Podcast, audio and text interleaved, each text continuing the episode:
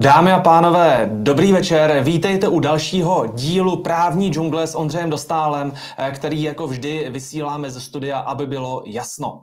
Dnes je vedle mě poprvé prázdné místo, kde za chvíli usedne vzácný host, eh, kterým je Daniel Štercik, eh, dále známý jako Vidlák, a se kterým se podíváme na nejvýznamnější téma současných dní, což jsou protesty po celé Evropě, a to nejen zemědělců, ale i dal, ale i dalších profesí. Eh, a také si řekneme, zda to něco znamená i pro Českou republiku. V první části se ale podíváme společně na to, co týden dal eh, na téma auditu eh, na SÚKLu, který pan ministr nadále tají.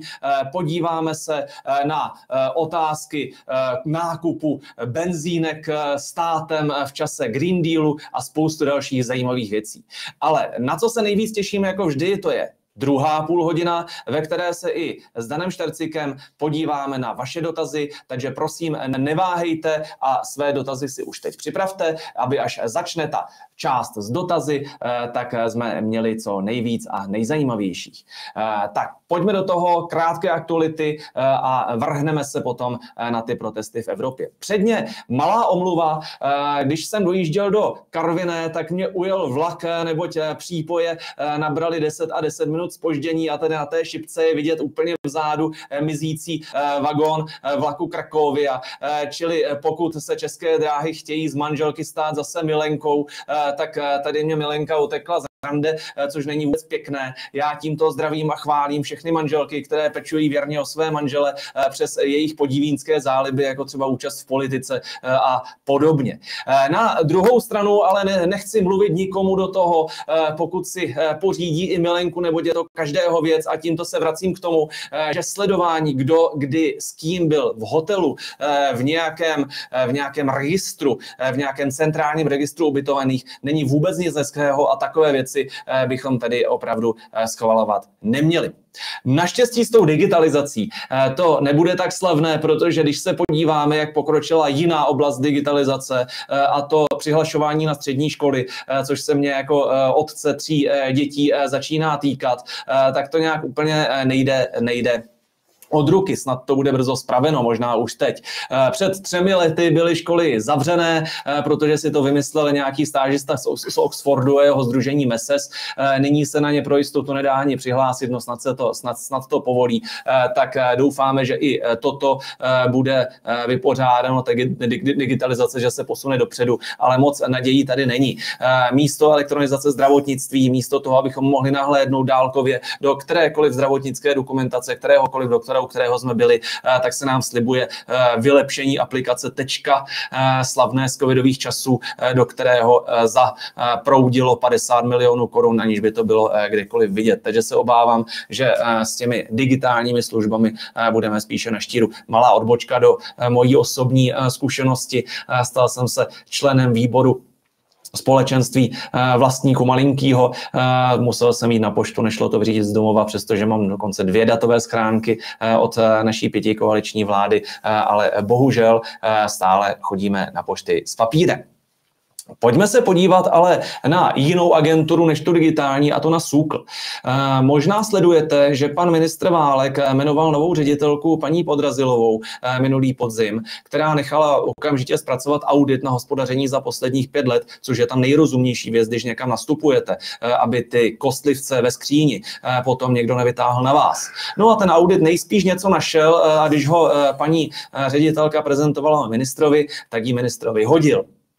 I zeptal jsem se ministerstva, co pak je v tom auditu hezkého napsáno. No a podívejte, co mě odpověděli zatím ze SÚKLu, na ministerstvo ještě čekám. Eh, tady píší, že nemůžou poskytnout audit, protože audit je chráněn autorskými právy auditní zprávy, že ta zpráva auditní je auditním dílem. Dámy a pánové, tohle je směšné. Eh, ta eh, zpráva eh, byla zaplacena 1,9 miliony, které tomu auditorovi společnosti KPMG ten SÚKL zaplatil.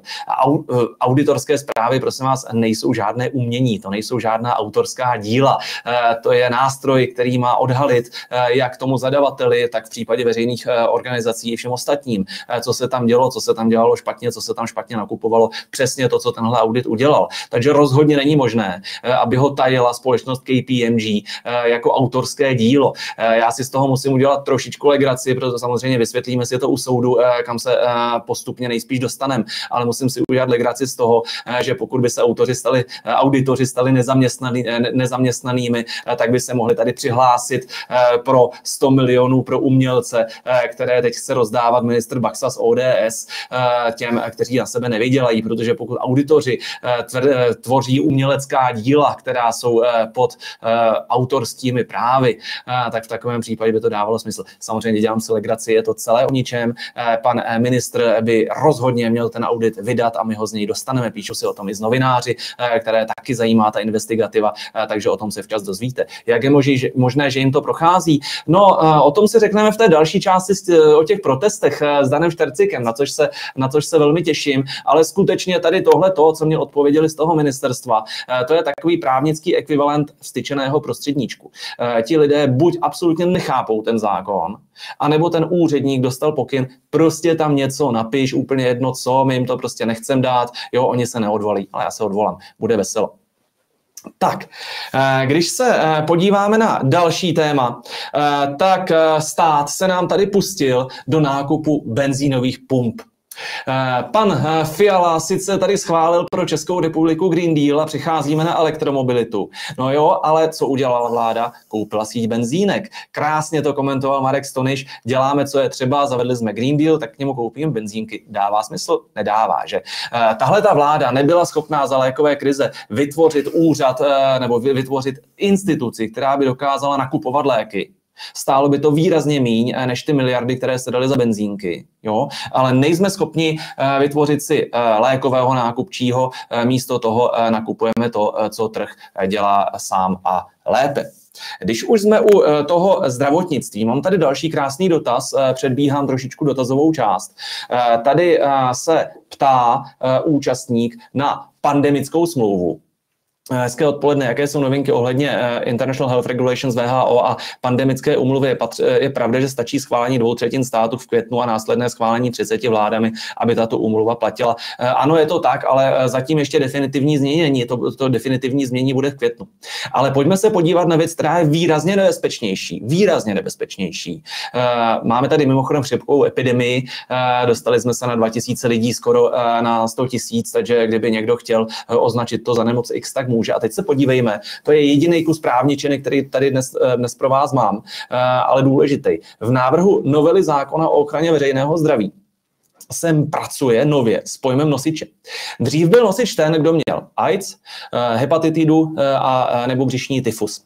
Těmto lidem s nebezpečnými nemocemi samozřejmě vždycky celkem smysluplně bylo možno ukládat velmi závažná opatření, činností, které nesmí dělat, toho, že musí pravidelně k doktorovi a tak dále. No jo, ale ten pojem nosič, který doteďka platil jenom pro nemocné s těmito třemi nemocemi, tak pod ten podívejte, co tam vláda dává. Nosičem může být každý, kdo se nakazil infekčním onemocněním stanoveným prováděcím právním předpisem. To znamená, že když vláda do vyhlášky napíše, že infekční eh, onemocnění je nemoc X nebo chřipka, tak tím pádem každý, kdo bude mít nemoc X nebo chřipku, tak se stane nosičem, nebude smět už ze zákona vykonávat eh, mnohé činnosti a jaké činnosti, to určí bez možnosti odvolání eh, orgán hygieny. Tahle ta novela jak pro tazatele, tak i pro další. Tahle ta novela je výrazně nebezpečnější a urgentnější než cokoliv, eh, co v květnu eh, napíší do té pandemické smlouvy. Takže prosím, na tohle si dejme pozor. Tohle se možná za chvilku objeví v parlamentu a budou to tlačit tak jako korespondenční volbu a jako valorizaci penzí. Eh, s těmi nemocemi je obecně problém, protože každá, eh, každé pandemické hry eh, jsou vždycky především pro nevyvolené. Tady se nám vyjádřil pan Boris Johnson, že už se hlásí do armády a že bude, bude bojovat za tady západ na Ukrajině. Pan Boris Johnson nikam válčit nepůjde, on stejně jako za covidu, když všem zakázal chodit ven, tak si udělal party v Downing Street, tak vždycky to dopadne především na ty nevyvolené. Takže na to si musíme, musíme musíme dávat pozor. Nicméně řetěz velení krásně funguje, když se podíváme tady na e, ještě jednou e, paní Ursulu von der Leyenovou. E, tak ještě, ještě o jedno, jedno dříve, poprosím. Paní, paní Ursula von der Leyenová řekla v Davosu, že největším nebezpečím současnosti jsou dezinformace. U těch dezinformací okamžitě reagoval pan prezident Pavel. Eh, pan prezident Pavel eh, řekl dva dny po Ursule von der Leyenové, že stát bojuje málo proti dezinformacím, čili o jedno patroníž tam to proniklo. No a eh, hned den potom se nechal slyšet pan vicepremiér Bartoš, že stát musí šlápnout do těch dezinformací. Takže tady vidíme, že když se v Davosu zavelí, jo, tak pozítří to říká prezident a po pozítří Ivan Bartoš. Jo, či nemají to dobře zorganizované, je to problém. Proti dezinformacím je zapotřebí zapotřebí eh, z její pohledu eh, patrně bojovat i vyhazovi. Tady prosím o ten snímeček s naším kolegou, aby bylo eh, jasno pana, panem Drulákem, který se proti vyhazovu zatím obhájil tím, že ho nevyhodili podle práva a vyhodit ho jen tak nemůžou. Jo, je pravda, že teď je to v odvolačce, ale myslím si, že uspěje znova. Ale NERV nám teďka navrhuje výpovědi z práce i bez udání důvodu. Co by to znamenalo? Eh, každý, kdo vstoupí do nesprávné politické strany nebo někde řekne něco protistátního, tak by se musel stát, eh, bát, že najednou mu v práci řeknou, podívejte, už zítra nechoďte. A nemusí mu říkat žádné důvody. Dneska musí nějaké důvody najít. A když žádné nejsou, nebo když to pokazí, jako u pana profesora Druláka, eh, tak jsou chráněni. Jenže Některé věci potlačit nelze, občas je to i pro občany moc. A teď už přichází Dan Jacek Vidlák, eh, kterého zde vítám, Dane. Eh, vítej u nás. Ahoj, Ondro. Ahoj. Uh, prosím tě, já bych hrozně rád, kdyby si nám mohl říct se více, co se to vlastně děje po celé té Evropské unii. Vím, že máš blízko k zemědělství a probíhají obrovské procesy, protesty. Co se k tomu dá říct? Uh, ono není divu. V celé Evropě se zavádí eh, Green Deal, eh, což Green Deal samozřejmě není jedno opatření, nebo není to jedna konkrétní věc, která se dá říct. Eh, tohle vlastně se v Evropě zkusilo naposled za Evropské ústavy. Chtěli nám dát Evropskou ústavu, která byla odmítnuta a od té doby už to dělají tak, že radši dělají stovky a tisíce malých opatření, které nejsou úplně vidět a které postupně vůbec celé to naše hospodářství, vůbec ten náš život v Evropě tak jako připoutávají a pomalučku nás obtáčejí a svírají a pomalu dusí. Eh, samozřejmě došlo i na zemědělce a u zemědělců je to nejvíc vidět, protože Green Deal, eh, ochrana přírody, za chvilku všichni schoříme, že jo, protože jako stoupá CO2 v atmosféře eh, a zemědělci už toho začínají mít plné zuby, a výjíždějí do ulic. Eh, samozřejmě to začalo ve Francii, protože Francie je zemědělská velmoc, s trochou nadsázky se dá říct, že vlastně eh, Evropská unie tak jako vznikla kvůli francouzským zemědělcům. Eh, přidali se němečtí, už delší dobu protestují Poláci, teď se přidali Španělé i Italové. A dneska jsem slyšel informaci, že snad i Rakušani výjíždějí. No a čeští zemědělci nejsou od toho daleko a brzy vyrazí do ulic taky. E, náš trošku problém, nebo vůbec problém těch zemědělců spočívá v tom, že v každé zemi e, mají ti zemědělci trošku jiné problémy. Jo. Jako ve Španělsku se nepěstuje to samé, co v Německu, v Polsku, se zachá... v Polsku mají zemědělci trošku jinak udělaný systém než třeba u nás. A tak samozřejmě každá ta skupina zemědělců vidí ten hlavní problém v něčem jiném. Jo. Ale pořád jsou to ty stejná vlákna, pořád jsou to ty stovky malých vláken, které každé samo o sobě není nebezpečné, eh, nebo není tak jako pevné, ale všechny dohromady už prostě začínají dusit.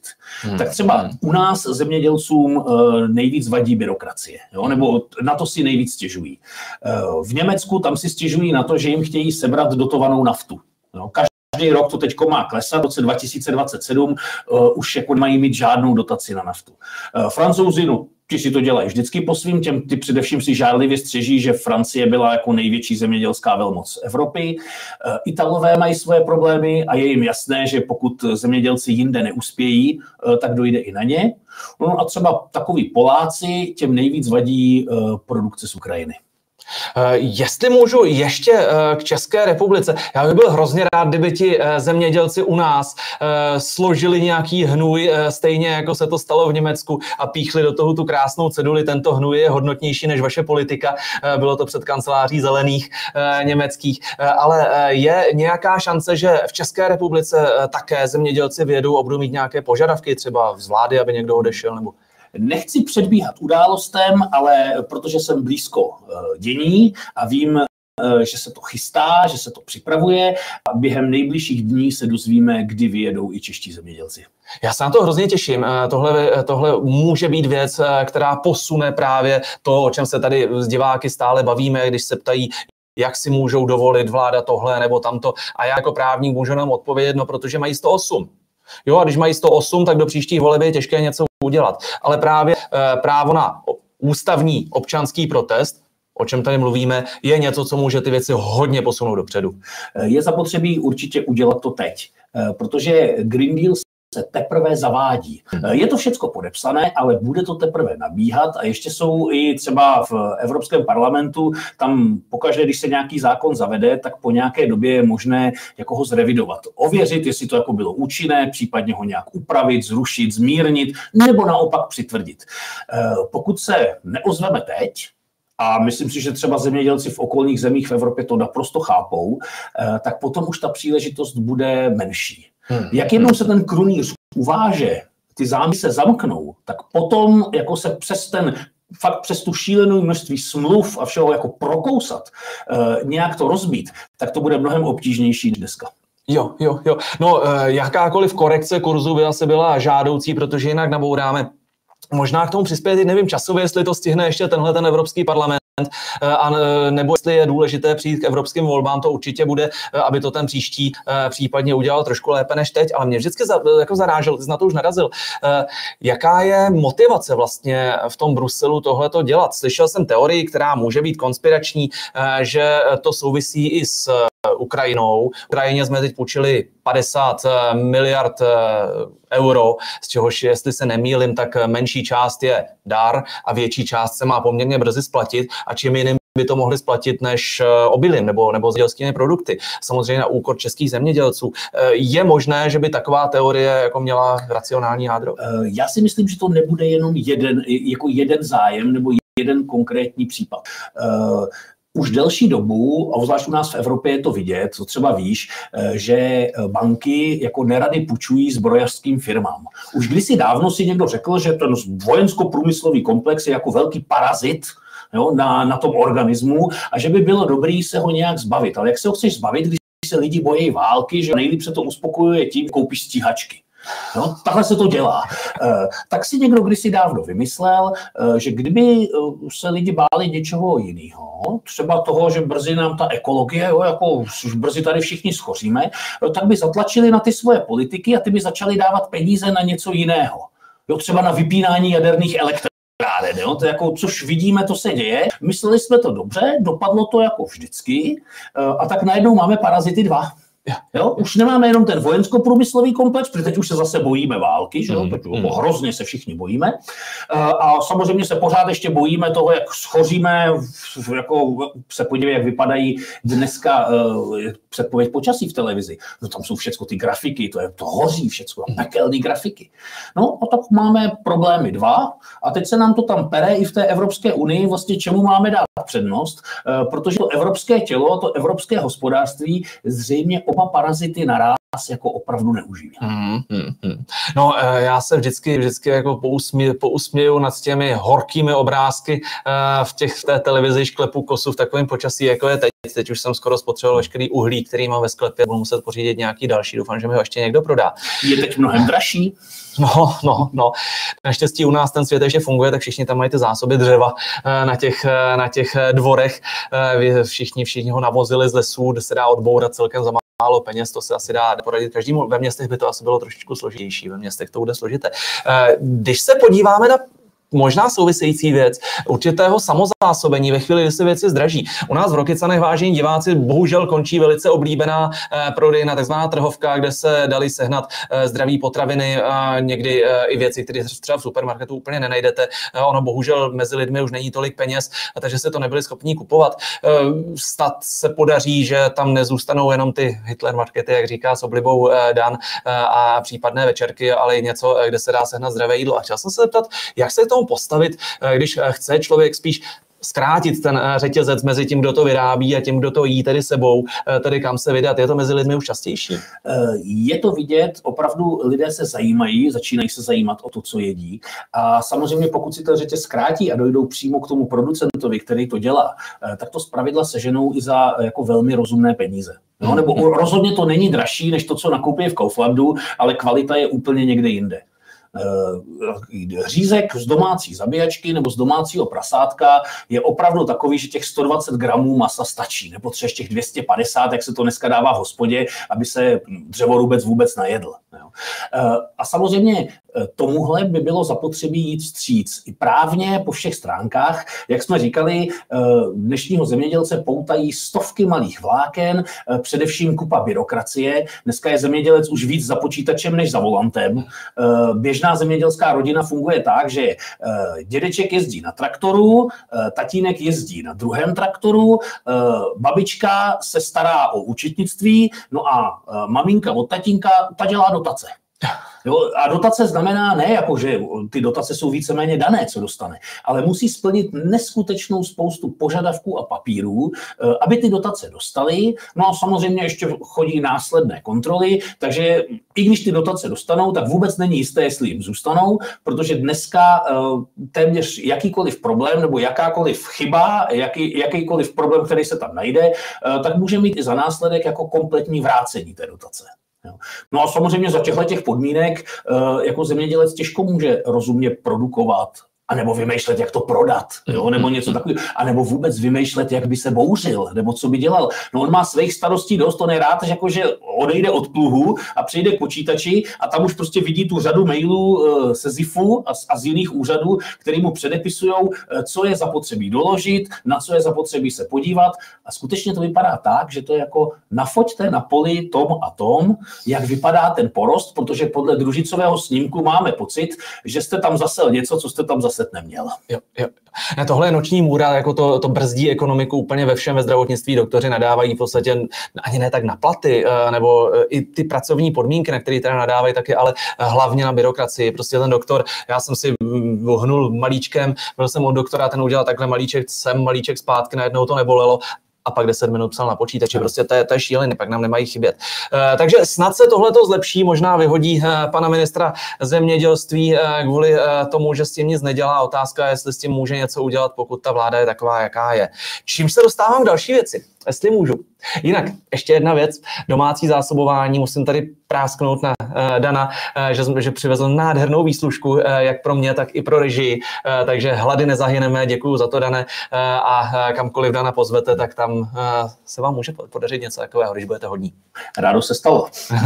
Díky moc. Uh, pojďme se podívat uh, na to, uh, co vyrábí tady pan Rakušan, který uh, si vymyslel nový marketing. Jezdí po hospodách a nechává si tam nadávat uh, a uh, potom mu nejrůznější jeho komentátoři, eh, ať už pan Mitrofanov nebo Pečenka, píšou, jak je skvělý a odvážný, a jak jsou hrozní ti eh, dezoláti, kteří eh, mu tam vytýkají jeho špatné vládnutí, je reálné. Teď ale to panu Rakušanovi uletělo, kdy se pustil do akcí Česu a dokonce se do něj pustila jeho kolegyně z Aspen Institutu, absolventka Markéta Pekarová Adamová, což považuji za podobně zábavnou věc, jako když se díváte třeba na behení zápasy klaunů, jo? tak jako něco takového je, když se do sebe pustí Vítek Rakušan eh, a eh, Pekarová Adamová. Ale eh, Dane, ty hodně pracuješ se slovy a s lidmi. Myslíš si, že ta pr kampaně tady pana Rakušana jako může nějakým způsobem prospět u někoho? Ano i ne. Pan Rakušan jezdí samozřejmě ne proto, že by chtěl přesvědčovat dezoláty, protože to skutečně jako ti lidé, co přišli do té hospody s ním diskutovat, ti už s ním vlastně o ničem ani diskutovat nechtějí. Ty mu prostě přišli vyjádřit, že ho nemají rádi že ho tam nechtějí a že by byli nejradši, kdyby se jako propad do horoucích pekel. No. A samozřejmě ministr Rakušan toho využívá a ukazuje, vidíte, jak, vidíte, jak jsou tady zlí a vidíte, jak já jsem jako šikovnej, který se toho nebojí. Volte mě, především vy, eh, zhrzený voliči ODS, kteří se zjistili, že eh, profesor Fiala jaksi na toho premiéra opravdu nemá, někdo ho bude muset zastoupit a samozřejmě lec, který volič se lekne vlastní odvahy, že by třeba měl jít a hodit to někomu jinému, třeba koalici stačilo, že? tak si řekne, to ne, to přece nemůžu nikdy udělat. No a tak se bude rozlížet a pan Rakušan mu teď jako nabízí, kam by mohl jít. Já si úplně nejsem jistý, že mu to vyjde už jsme si řekli teď o tom Česu, jo, ono opravdu není tím oblíben ani ve své pěti koalici, takže jeho partneři zase po něm půjdou a možná pustí zase někdo jiný něco jiného na pana Rakušana, však toho má dost, jako ten dozimetr, hlubuček, slepičák, to jo, tam je, tam je možností, jako co se všechno dá ještě vytáhnout, eh, takže jako nejsem si jistý, že mu to pomůže. Rozhodně mu to nemůže, nepomůže u jeho soupeřů a protivníků a on sází, že ODS přetáhne několik procent voličů.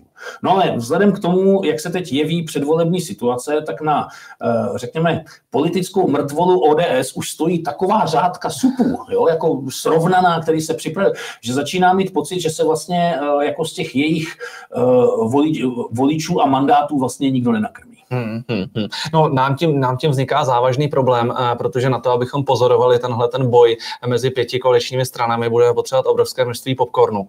Uh, mohli zobatu toho. Uh, my, když někam přijedeme, jako třeba do Karviné nebo do dalších míst, kde jsme byli i spolu, uh, tak bohužel nemůžeme z tohoto marketingu prospě- mít prospěch, protože nám tam nikdo nenadává. Nám prostě tam vždycky lidi zatleskají a zeptají se, proč ta vláda dělá ty věci tak špatně, jak je děláme my jim to nějakým způsobem vysvětlíme. Takže my máme mnohem příjemnější zkušenosti. Taky, taky tam nemáš ochranku z pravidla, jo? Jako, můžeš jít mezi lidi, dokonce i v Karviné, jo? Mm.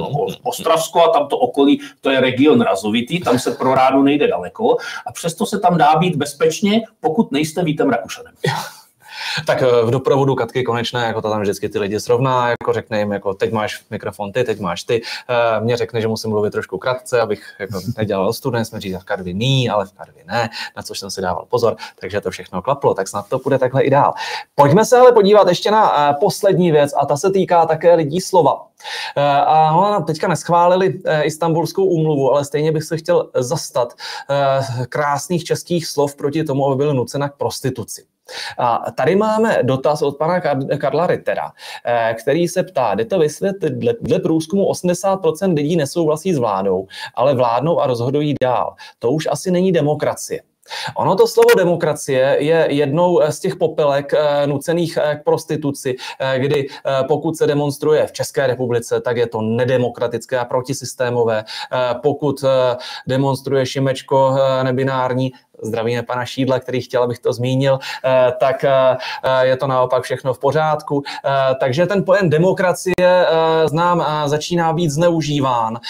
Já s tím mám obrovský problém, protože jakákoliv strana, která splňuje podmínky volebního zákona, je stranou demokratickou a to, že se mi ta strana nelíbí, neznamená, že bych ji mohl označit za nedemokratickou. Naopak, v takovém případě se sám chovám antisystémově, protože v takovém případě říkám, kandidovat ať smí jenom ten, koho já mám rád a ostatní jsou potlačení. To je úplně blbě. Ale Dane, myslíš si, že je možný, eh, aby tímhletím dehonastováním, těma útokama v podstatě na ty lidi, kteří volí někoho jiného, si vůbec někdo prospěl? Eh, zatím to funguje, tak se to používá. Eh, všimni si, že poté, když přestane fungovat nálepka, eh, že jde o stranu nedemokratickou, tak se přidá nálepka antisystémový, dezinformační nebo dokonce proruský. Jo, je to strašně jednoduché to použít a zatím to médiím pořád fungovalo. Ale samozřejmě je to zbraň, která, kterou nejde používat do nekonečna.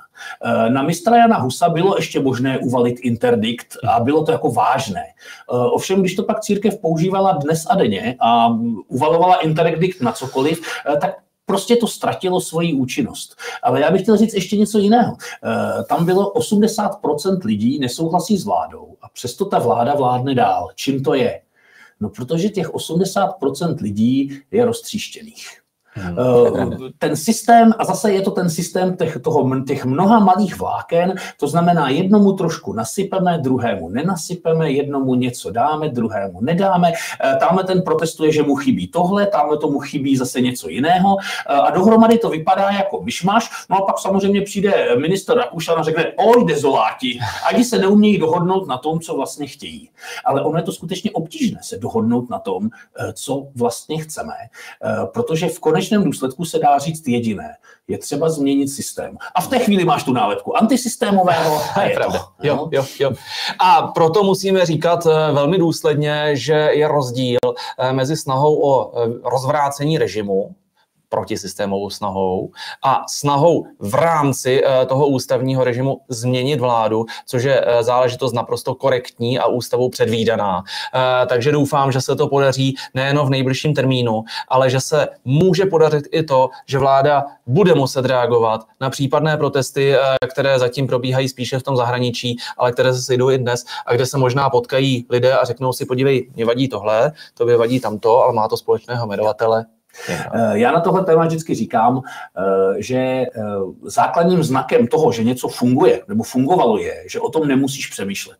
Když si dneska koupíš nové auto, tak do něj prostě sedneš, nastartuješ a jezdíš. A deset let může se, nebo můžeš prožít klidně celý život, aniž by se ti někdy auto rozbilo. No, máš zrovna štěstí, měl si dobrá auta, včas si je měnil a auto ti celý život prostě funguje.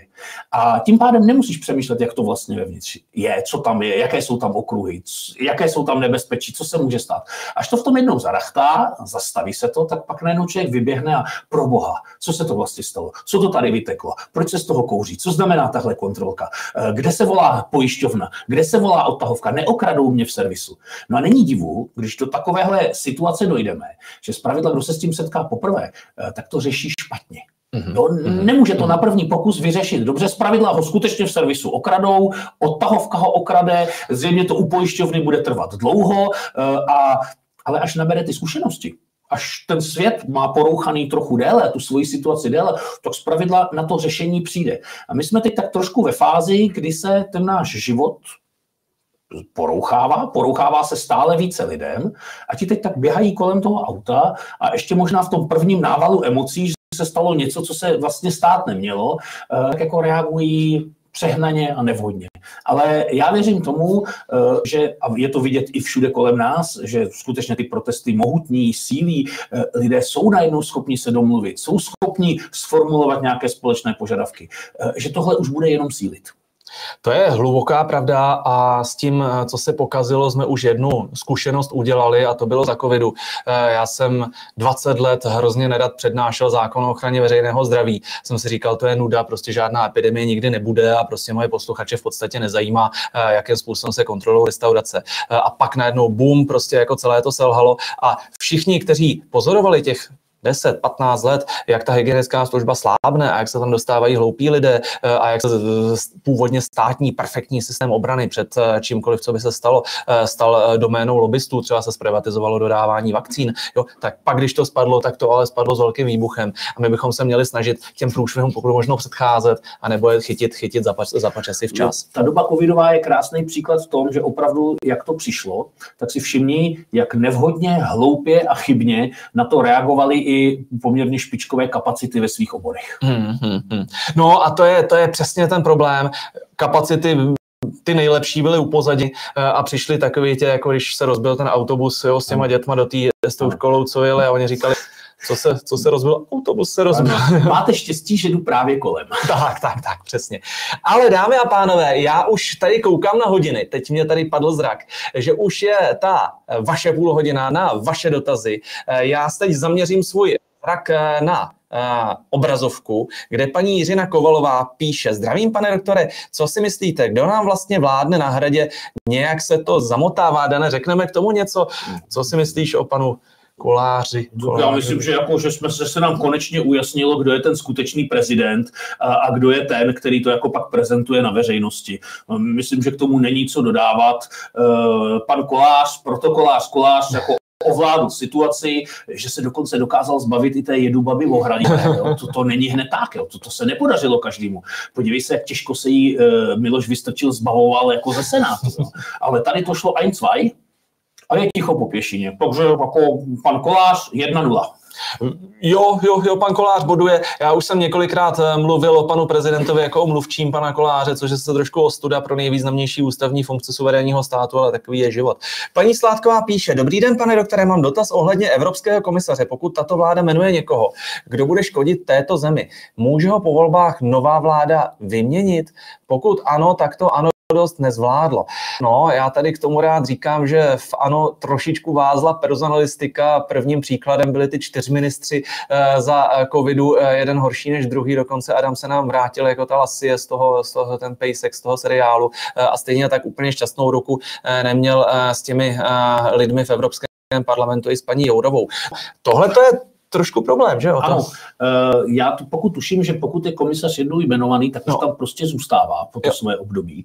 Ale člověk je normálně vzhledem k tomu, že se teď nejvíc proslýchá, že novou eurokomisařskou by měla být Danuše Nerudová, my budeme na Jourovou ještě v dobrým vzpomínat, člověče. No, ale zase by to byla možnost vyexportovat Danuše Dohou někam jinam než České republiky, kde přece měla dělat předsedkyně vlády. Ano, Ivan se vlastně chtěla... Ona se bude vracet. Ona, potom, se, bude vracet. ona se potom jako ta uh, eurokomisařka vrátí. Mimochodem neudělal to úplně stejně i Franz Timmermans. No, Ten no. taky se vrátil, aby zachránil situaci v Holandsku. Moc se mu to teda nepovedlo, ale jak vidíš, zkusil to. Jo? To mě připomíná ty neoblíbené hosty v hospodách, který vyhodíte dveřma, oni vám vlezou zpátky oknem. Uh, ale uh, jenom uh, právně, jak to je, no, tak je hrozně důležité, až se ustanoví ten nový parlament.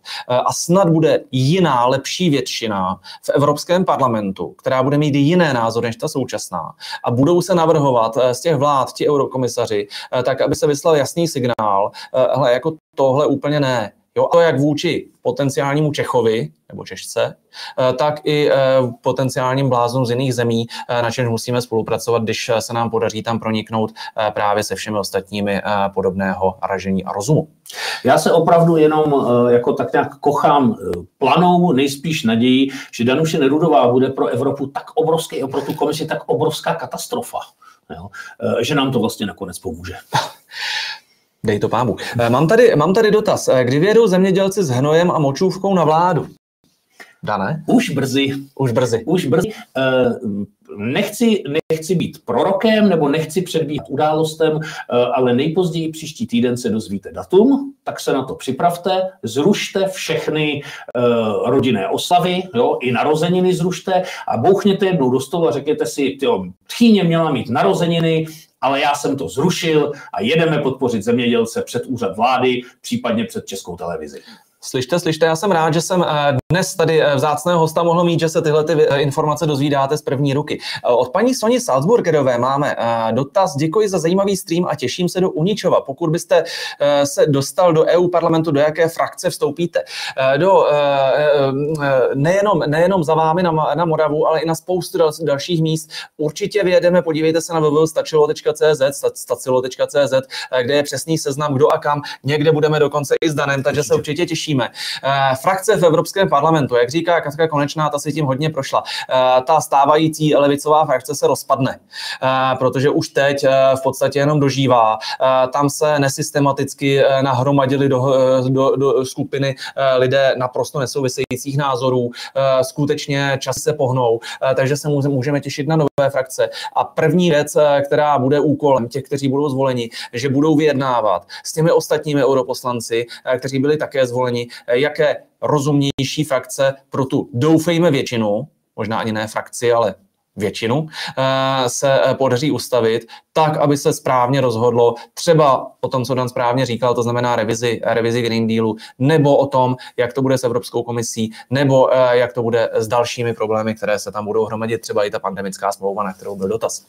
Budu ti držet palce, aby se to podařilo. Já budu, já děkuju. Eh, děkuju, ale stejně tak i já budu držet palce každému, kdo od vás dostane jeden ze dvou preferenčních hlasů eh, na eh, kandidátce, protože těmito preferenčními hlasy jste to vy, kdo může rozhodnout, který z těch úžasných 21 osobností, 28 jsou tam i náhradníci, tak který bude vyslán. Pan Carlos Cenil píše, pane Dane, čerpáte také dotace na zemědělství, prosím? Nečerpám, ani v nejmenším. já to mám se zemědělstvím tak, že jsem pracoval v zemědělském podniku zemědělského zásobování a nákupu. Takže já mám blízko k zemědělcům, protože se dívám na tu prvovýrobu a poskytuju jim služby. Eh, teď už jsem blogerem na volné noze, takže už ani tohle nevykonávám eh, a jako sám, jako zemědělec jsem vždycky byl úplně ten malý, eh, dokonce bych ani neřekl rolník, historicky bych byl vlastně chalupníkem. Mám pěknou zahrádku, mám na ní spoustu věcí a protože na Jižní Moravě, Jižní Morava je tak úrodná, že když zapíchnete hrábě, tak se vám zazelenají, tak i z toho malého pozemku jsem schopen mm, dělat hodně výslužek. Výborně, výborně. Bez dotací by byla spousta věcí jednodušších. Evropská unie eh, údajně eh, vznikla jako nástroj pro eh, dotace francouzským zemědělcům za německé peníze. Ano. Podle protestů v obou zemích vypadá, že to přestává fungovat tenhle ten motor, tak uvidíme, kam se to vyvine. Paní Aleška Isnedová píše, dobrý večer, jaký máte názor na ptačí chřipku? Já řeknu o tom ptačí a ty řekneš o té chřipce. Dobře, to jako tak by na nás uh, zapadlo. Uh, Ptačí chřipka je především problém eh, ve velkých, jako ve velkochovech. Když máte někde 150 tisíc kuřat pod jednou střechou, pod jednou klimatizací eh, a přijde tam jakákoliv chřipka nebo něco se tam vyvine, tak je to samozřejmě strašný malér. Předchází se tomu tím, eh, že se kuřatům dávají preventivně antibiotika, jo, pomáhá se tomu, aby tam takovéhle věci nevznikly. Ale pokud vzniknou, tak je z toho vždycky obrovský problém, pak začíná strach, jestli se to nepřesune jako vzduchem, jestli to ptáci v okolí někam nedají, musí se držet zavřené slepice, ale také se ukazuje, eh, že všechna ta veterinární opatření jako moc účinná nejsou eh, a je to tak nějak jako spíš eh, sakra, máme ptačí chřipku, rychle někdo něco konejte. Jo? Přece nemůžeme si dovolit nic nedělat, kromě toho, že se zase ten chov na místě vybije. Jo? Tak asi tak tolik o ptačí chřipce z hlediska zemědělce. Z hlediska té klasické chřipky, byť eh, k tomu ten dotaz eh, nesměřuje, eh, důležitá věc, aniž to nepřítel spozoroval, tak byla naplněna, a to víc než bohatě, kritéria pro epidemii. Všimli jste si, že by, že by se o tom nějak zvlášť psalo jenom minimálně. Eh, když si vezmeme období dva roky zpátky nebo tři roky zpátky, kdyby takováhle čísla eh, tehdy, tehdy generoval COVID, eh, tak to by bylo zavřené úplně všechno. Dnes v podstatě ta chřipka, která taky může být nebezpečná třeba pro staré lidi, dokonce jako jsou i měřena úmrtí, jo, tak běží totálně pod radarem. Čili tady vidíme, jak srovnatelné věci jsou předmětem naprosto odlišné reakce ze strany hygienických úřadů. Tím, proč to tak je? Proč? No to je úplně jednoduché, protože na vakcínách na COVID se dalo vydělat víc. Jo, jo. Hledejme vždycky peníze, eh, někde je tam najdeme. K eh, čemu souvisí, s čím souvisí další dotaz? Je české zemědělství schopné přežít bez Evropské unie? Uh, ano, pokud sem EU nebude spát svoje výrobky. Eh, české zemědělství samozřejmě přežije úplně bez problémů, ne jako máme šikovné lidi, kteří vědí, jak se chovat k poli, vědí, co mají dělat. Každý český zemědělec by se rád choval k půdě tak, jako z péčí řádného hospodáře, jak to dělali jeho otcové, dědové a pradědové až někam k Velké Moravě, eh, ale z pravidla toho není schopen, eh, protože jsme přistoupili k dohodám o volném obchodu, a dokud sem bude moci chodit německé dotované vepřové, eh, německé dotované hovězí, případně pokud sem bude moci přijít ukrajinská mouka, tak český zemědělec bez dotací a bez dalších jako pladeb nemá šanci přežít. To tak jako může zavřít, v klidu si zkrachovat eh, a dělat něco jiného. Čili je to takový začarovaný kruh, eh, budeme živit ekonomiku v uvozovkách tím, že si budeme navzájem posílat do kolečka dotace a na konci dne to skončí no. špatně. A jednoho dne pak se zjistí, že aby na ty dotace bylo, tak se musí udělat konsolidační balíček. No, musí se to někomu sebrat a tak jako přeci jenom ten český důchodce, že jo, ten se obírá snadno, protože se už nemůže bránit, eh, má také všeho dost eh, a podle toho to potom u nás vypadá. A samozřejmě, co se stane, když projde jeden konsolidační balíček? Začne se uvažovat o tom, že si můžou klidně dovolit hned podat další v legislativní nouzi pro před, předejítí hospodářské škody jak říkal ústavní soud. Eh, máme tady takovou brněnskou nebo jihlavskou otázku, eh, možná dané na tebe. Eh, co říkáte levicovému lháři Haškovi v pravicové straně pro? Eh, myslím, že to byl kdysi Robert Fico, který eh, někde řekl, eh, že když bordel přestane vydělávat, tak je zapotřebí vyměnit holky a ne postele. No, a já začínám mít pocit, že zrovna tohleto je jeden ten případ, kdy se jako ze starou slečnou pokoušíme dělat jako jo, novou politiku.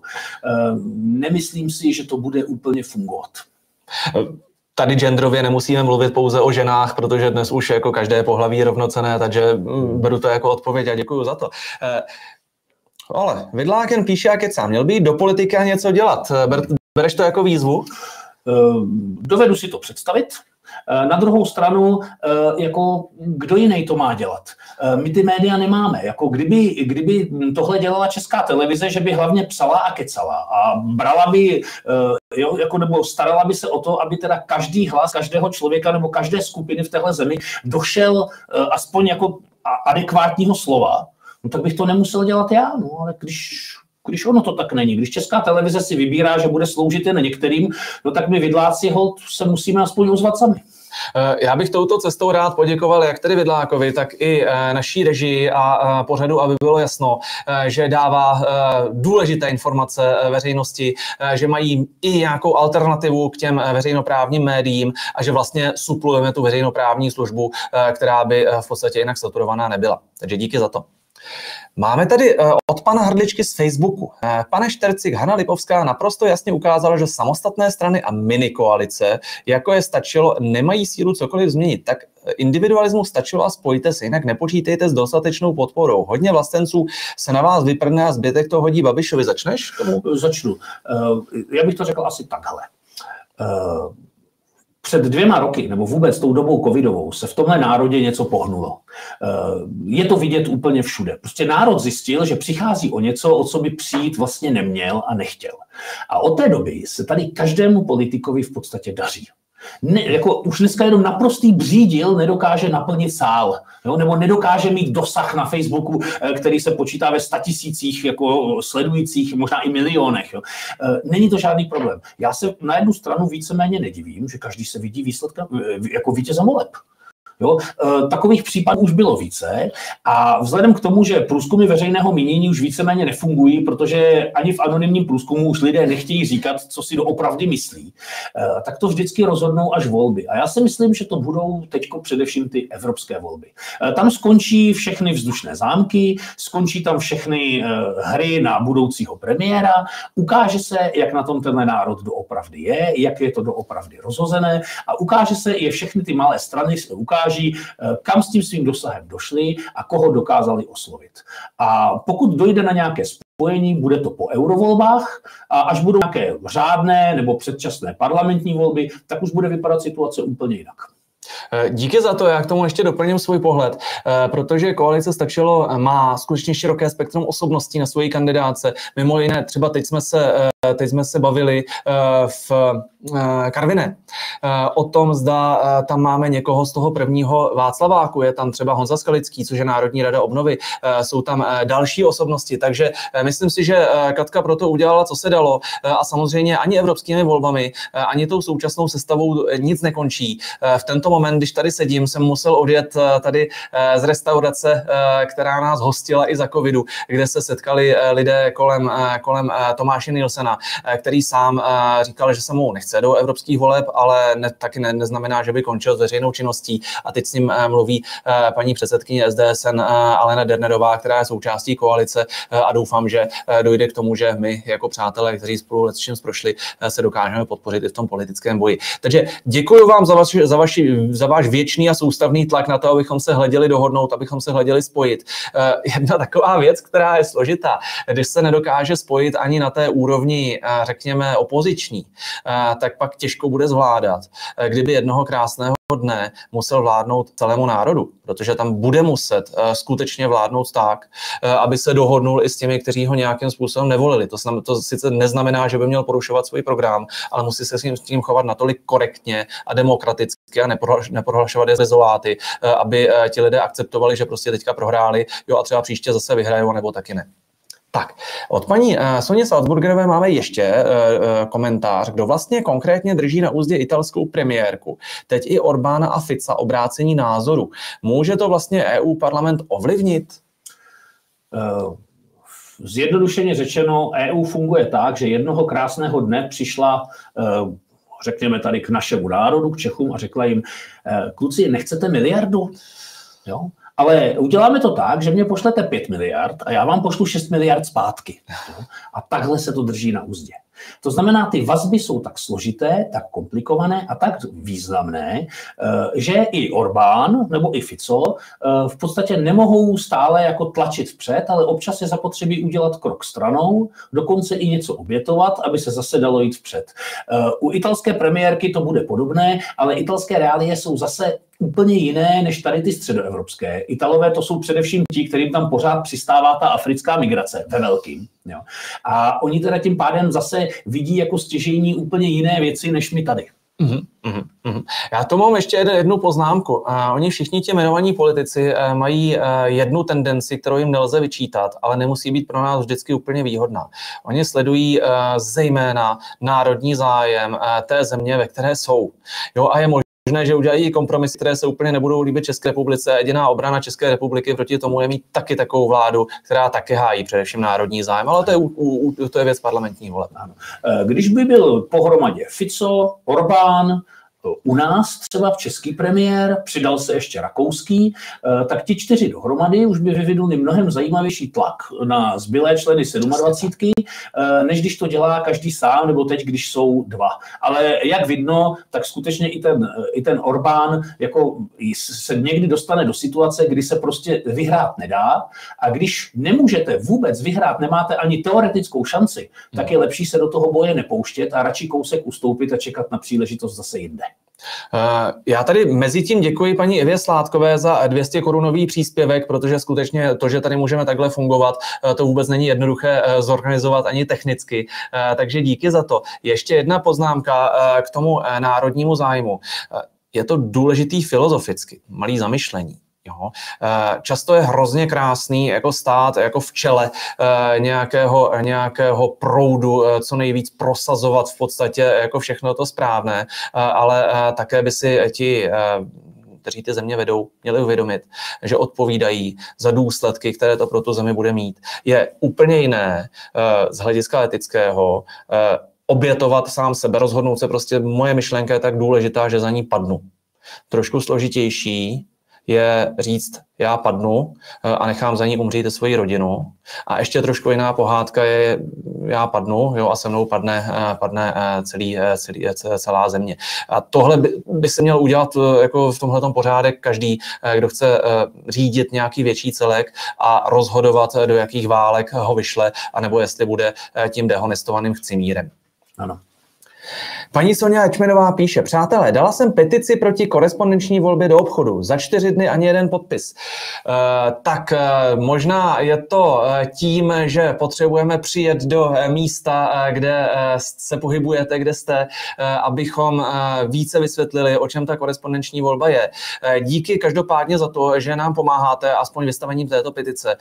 Snad se podaří tuto myšlenku zastavit na besedách jsme to vždycky probrali velmi detailně. Korespondenční volba je eh, problém z hlediska budoucích voleb. Neměla by být rozhodně aplikována eh, už na ty nejbližší, přestože se o to, o to vláda pokouší. Kronstár nám píše, když už jsme Národní rady obnovy, proč si oni založili spolek Jasan místo, aby se přidali k vám?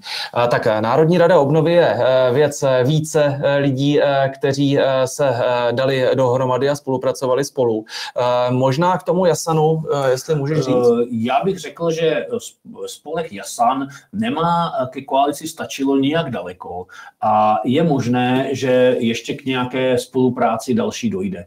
Svým způsobem rozhodně není špatně a já jsem rád, že to právě paní Konečná dělá tímhle způsobem.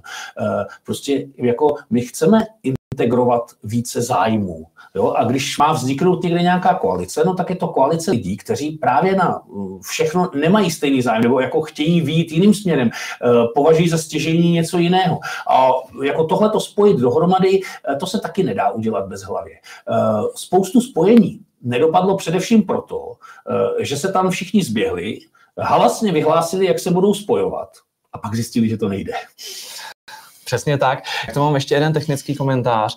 Eh, to, že eh, si založíte politickou stranu, nebo politické hnutí ještě automaticky neznamená, že musíte chtít kandidovat ve všech volbách. Hypoteticky dokonce může existovat i politické hnutí, eh, které chce pracovat eh, třeba na reformě nebo změně něčeho, které nikdy nebude samostatně nikde kandidovat, které bude pouze třeba nabízet eh, své odborníky nějakým silnějším uskupením. Taková hnutí ničemu neškodí protože ničemu neberou hlasy, naopak dělají pod přípravnou práci, eh, která pak, když se ty eh, volby vyhrají, eh, tak je důležitá. Já k tomu mám osobní poznámku, která se týká zdravotnictví. Mám obrovské množství přátel, sympatizantů, sledujících, se kterými se zhoduji na otázkách reform zdravotnictví, ale zdaleka ne všichni se shodnou mezi sebou nebo se mnou na tom, jaká se má dělat třeba zahraniční politika, nebo jak, jestli se má, jestli se má přistoupit k euru nebo ne.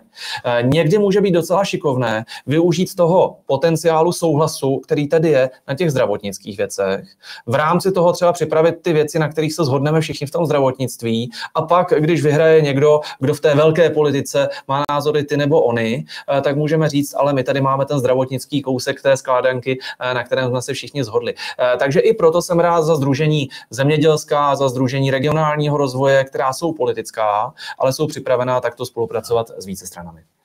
Naprosto s tebou souhlasím. Díky za to. Eh, pan Jelínek píše, Miroslav Jelínek z Facebooku, zajímal by mě krátký politický životopis Vidláka, ale pravdu. Politický životopis Vidláka. Eh, bloger Vidlák, jakožto eh, bloger píšící eh, Vidlákovi Kidy, vznikl v roce 2017. Do roku 2020 2, eh, neměl žádné politické ambice, eh, ale později v tom roce 2002 už byl tak naštván eh, a znechucen politickou situací v zemi, že se rozhodl, že nemůže jenom psát, ale je zapotřebí se zvednout a ještě proto udělat něco víc.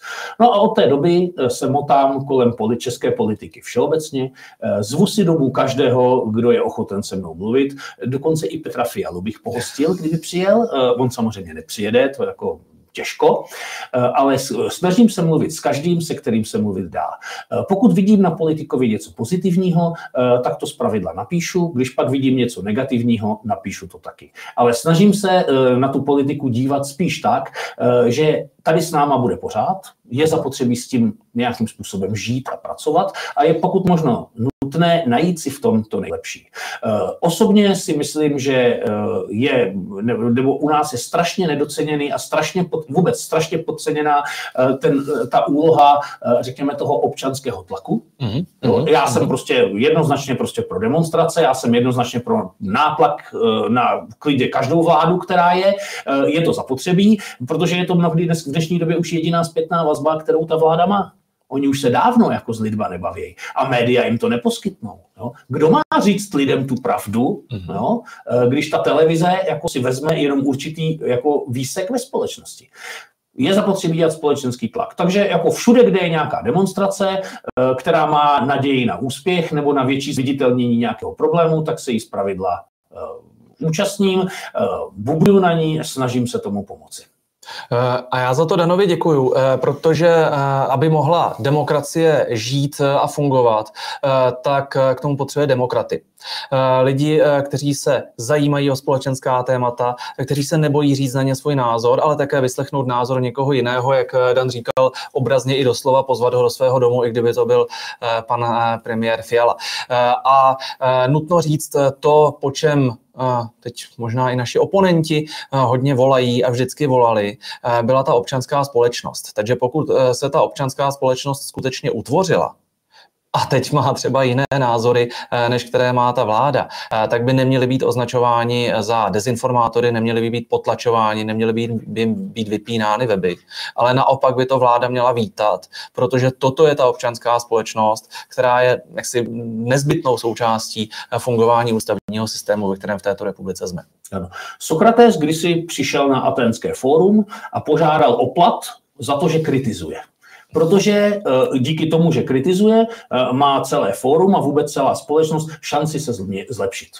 Eh, dobrý plán a k tomu je dobré dodat, že kritika může být i konstruktivní a představíme vám velmi brzy naše programové teze nejenom pro Evropskou unii, ale i pro jednotlivé rezorty, v mém případě tedy samozřejmě zdravotnictví. Takže ale pokud se pán ptal, jestli jsem v nějaké politické straně, tak v žádné. Děkuju. Eh, paní Pavlína Holubcová eh, má dotaz. Hezký večer. Nenastal čas na vyhladovění ČT a ČRO, eh, co přestat hromadně platit výpalné hlásným troubám bruselské propagandy. Tady cynicky řeknu, že bychom měli zvolit jako v Polsku, protože jako tam došlo ke zrušení veřejné, veřejné televize s Nemilem, je to tak? Ano. Takže cestou voleb to určitě jde. Já jsem zase přesvědčený, že by bylo hezké mít nezávislou veřejnoprávní televizi. Závislá veřejnoprávní televize, na kterou platíme, to je špatně, protože závislý, závislý názorový podcast eh, si může každý platit eh, soukromně a nemusí se na to vybírat povinnými poplatky. Každopádně, teď jsem zastihl zprávu mimochodem, že panu Moravcovi z otázek Václava Moravce podstatně klesá sledovanost. To znamená, že ta česká televize chudák malá zabíjí sebe sama tím, že nedělá pořady, kterým lidé úplně stoprocentně důvěřují. Máš tomu určitě komentář. Panu Moravci, panu Moravcovi eh, rapidně klesá sledovanost. A mě člověče rapidně sledovanost stoupá. Jestli ono to nebude mít nějakou příčinou souvislost, pane Moravče. No a možná důsledky. Možná tady máme otázky eh, Dana Štercika eh, jako příští veřejnoprávní pořad v, v, poledne, v poledne v neděli, jak to to má, o čem, já určuji, o čem se bude ano, příští týden mluvit. Tak to už neplatí. To už, to, už, to už nějaký rok neplatí. Já bych ještě k tomu řekl, tady budu s tebou skoro trošku nesouhlasit. Hmm. Já třeba osobně ve veřejnoprávnost nevěřím. Já nevěřím v to, že je možné vytvořit nějaký kodex, i třeba naplnit tom hlavními lidmi, to je všechno v pořádku, ale nevěřím tomu, že je to možné udržet trvale. Dovedu si představit, že přijdou rozumní lidé a budou dělat rozumnou českou veřejnoprávní televizi. Ale dovedu si taky představit, že to jednoho dne vezme konec, ovládne to nějaká mocenská skupina, která to bude používat ke svým účelům.